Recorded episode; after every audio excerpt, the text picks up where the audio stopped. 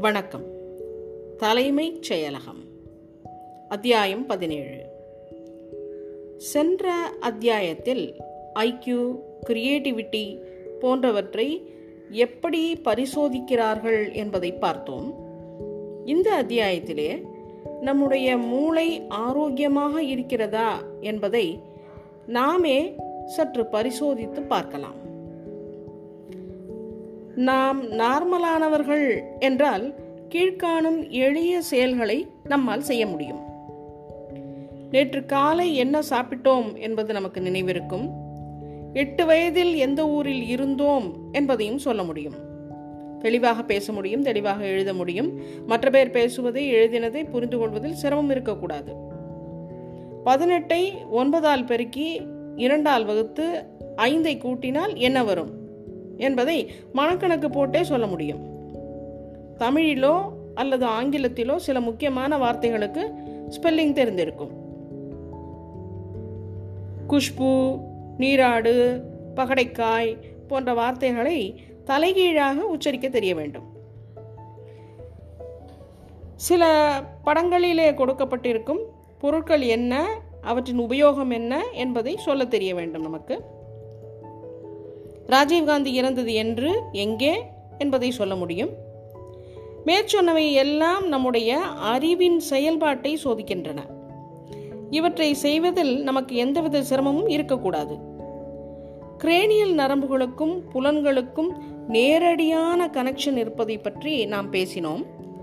இரண்டு சின்ன சென்ட் பாட்டில்களில் தனித்தனி வாசனை உள்ள சென்ட்டுகளை வலது மூக்கில் ஒன்று இடது மூக்கில் ஒன்று என்று நம்மால் தனிப்பட்டு முகர முடிந்தால் நம் முதல் கிரேனியல் நரம்பு ஓகே.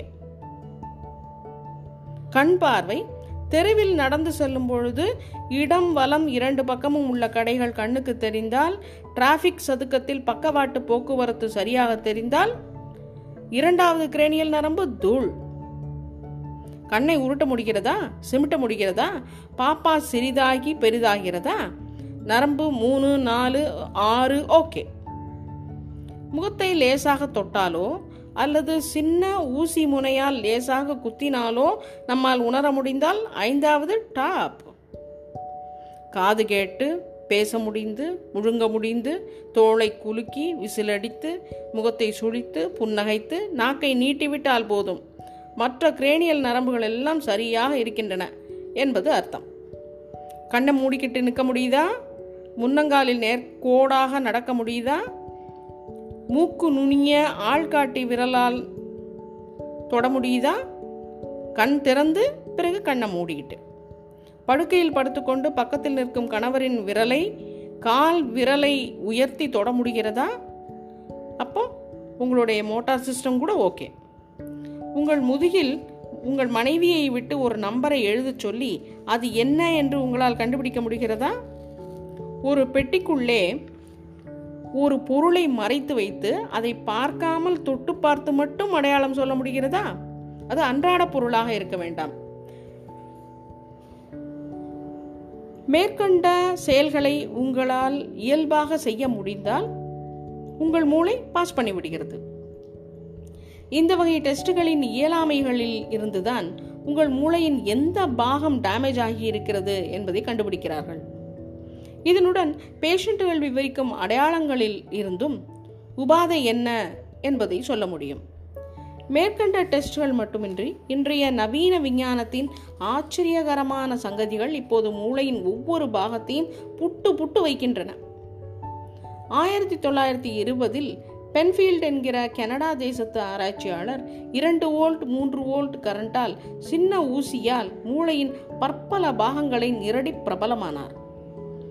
இதைவிட மூளையின் ஒரு பகுதியில் ஏன் ஒரு செல்லில் ஒரு மைக்ரோ எலக்ட்ரோடை பதித்து அந்த செல்லில் நிகழும் நுட்பமான மின் மாற்றத்தை பெரிது பண்ணி ஆசிலாஸ்கோப்பில் கண்டுகளித்தார்கள்.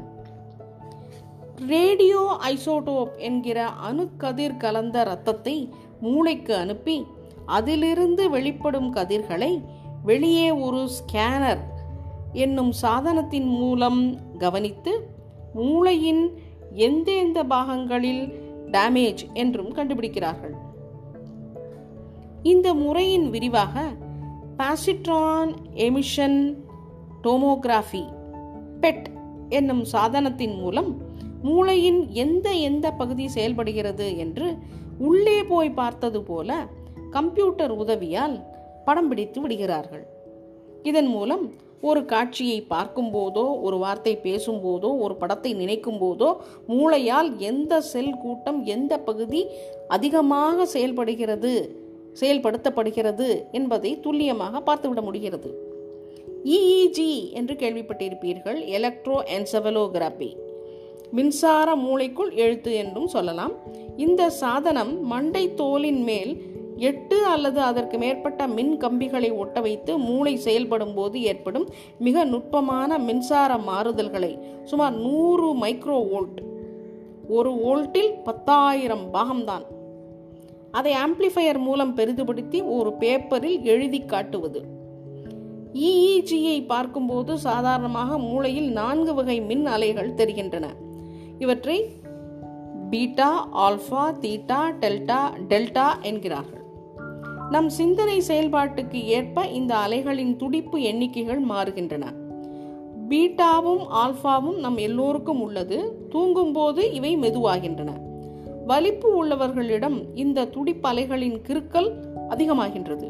இந்த அலைகளை அலசி பார்த்து மூளையில் எங்கே சேதம் என்று கண்டு வந்தார்கள். ஆனால் ஸ்கேன் வந்து இதை பதவி நீக்கம் செய்துவிட்டது. கேட் என்று இதற்கு பெயர். கம்ப்யூட்டரைஸ்ட் ஆக்சியல் டோமோகிராஃபி பேஷண்ட்டின் தலையை நுட்பமான எக்ஸ்ரே கதிர்களால் துளைத்து அந்த பக்கம் வெளிவரும் கதிர்களை பல கோணங்களில் அளந்து அதை ஒரு கம்ப்யூட்டர் மூலம் மூளையின் குறுக்கு வெட்டு படமாக மாற்றுவார்கள். மூளையின் உள்ளே ரத்தம் உறைந்திருந்தாலோ சேதம் ஏற்பட்டிருந்தாலோ டியூமர் கட்டி இருந்தாலோ அனைத்தும் தெரிந்துவிடும்.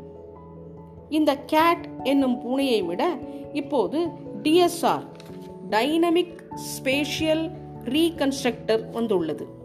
ஐந்து செகண்டில் எழுபத்தி ஐந்தாயிரம் காட்சிகளை கம்ப்யூட்டர் உள்வாங்கிக் கொண்டு மூளையின் முப்பரிமாண வடிவத்தை எழுதி காட்டிவிடுகிறது.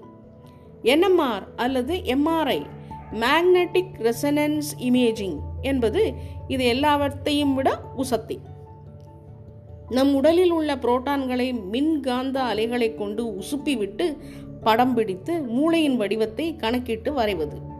இந்த அபாயமில்லாத முறைதான் இன்றைய தேதிக்கு மிக மிக நுட்பமான தெளிவான மூளை காட்சிகள் தருகிறது. என்ன? கொஞ்சம் செலவாயிடும். இன்றைய தேதிக்கு மூளையின் உள் உபாதைகளை கண்டுபிடிக்கும் முறைகள் தீட்டப்பட்டு மிகச் சிறப்பாகிவிட்டன.